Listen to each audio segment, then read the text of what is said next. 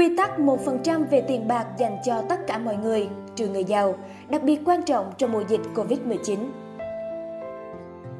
Nếu như bạn có thu nhập trên 200.000 USD trên một năm thì có thể bỏ qua bài này nhé.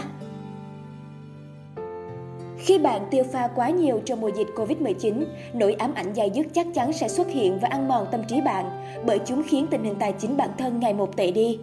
Thế nhưng việc không chi tiêu hay mua sắm những thứ mình thích lại có thể khiến mọi người dễ trầm cảm hơn trong mùa dịch. Thậm chí, khi nền kinh tế đã mở cửa trở lại, thì tâm lý mua sắm trả thù còn thôi thúc người tiêu dùng chi tiêu nhiều hơn để bù đắp cho nhu cầu trước đó. Vậy thì phải làm thế nào để đạt được cân bằng thu chi mà vẫn thỏa mãn thú vui mua sắm? Một trong những cách hữu hiệu mà tôi hay nghe được qua chương trình Popcorn Finance đến từ diễn giả Glenn James, chuyên gia tài chính của My Millennial Money, đó là quy tắc 1%. Mua hay không mua?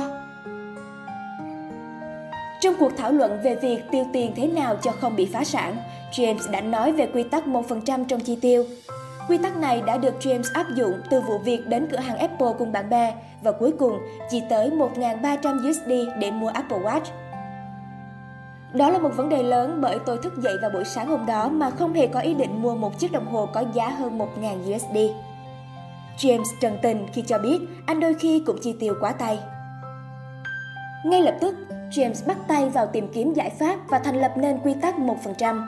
Theo đó, bất kỳ chi tiêu không thực sự cấp thiết nào có giá vượt quá 1% tổng thu nhập hàng năm của bạn thì nên đợi ít nhất một ngày trước khi quyết định mua.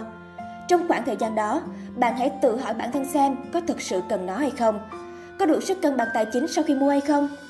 Bạn có thực sự thường xuyên dùng nó để đáng với số tiền bỏ ra hay không? Và liệu rằng bạn có hối hận hay không? Nếu như sau khi suy nghĩ kỹ mà vẫn muốn mua thì bạn nên quyết định chốt việc chi tiêu này. Ví dụ như thu nhập hàng năm của bạn là 60.000 USD và bạn đang muốn mua một tấm thảm trị giá 600 USD thì cũng nên đợi ít nhất một ngày để ra quyết định. Cho dù tấm thảm nhà bạn có rách bơm đi chăng nữa, thì vẫn nên kéo dài thời gian bởi có thể bạn sẽ muốn chọn một sản phẩm rẻ hơn. Chống chỉ định với người giàu Chuyên gia James nói rằng, Quy tắc 1% chỉ mang tính tham khảo bởi nó đơn giản và hữu dụng cho trường hợp của tôi. Theo đó, James khuyến cáo chỉ những người có thu nhập dưới 200.000 USD trên một năm mới nên nghe theo hướng dẫn này, bởi một khi đã giàu thì có thể nó không còn đúng. James cũng nhấn mạnh rằng, với những người có thu nhập cao, mức 1% tổng thu nhập thường niên là quá cao và nhiều rủi ro. Thậm chí cả với những người có thu nhập quá thấp thì tỷ lệ cũng nên có sự điều chỉnh. James chia sẻ rằng, bạn có thể hạ tỷ lệ xuống 0,5% hay bất cứ mức nào mà bạn thấy hợp lý tùy thuộc vào thu nhập của bản thân, yêu cầu mua sắm cũng như tình hình tài chính. Tất nhiên, việc tiết kiệm thường xoay quanh câu chuyện bạn không thể tiêu quá một mức tiền nào đó, nhưng trên hết, phương pháp của James nhấn mạnh vào việc suy xét kỹ lưỡng trước khi chi tiêu thay vì ép buộc mọi người phải ngừng thú vui mua sắm. Thêm nữa, cách này thì khá đơn giản mà không phải tính toán chi ly quá nhiều. James cũng nói thêm rằng, có thể bạn muốn tiết kiệm tiền để mua nhà hay nghỉ hưu sớm. Bởi vậy, nếu muốn thành công thì mọi chuyện thường bắt đầu từ quầy thanh toán hoặc nơi bạn điền thông tin trả tiền mua hàng trực tuyến. Hãy giới hạn mức chi tiêu không cần thiết và bạn có thể đạt được mục tiêu tài chính nhanh hơn.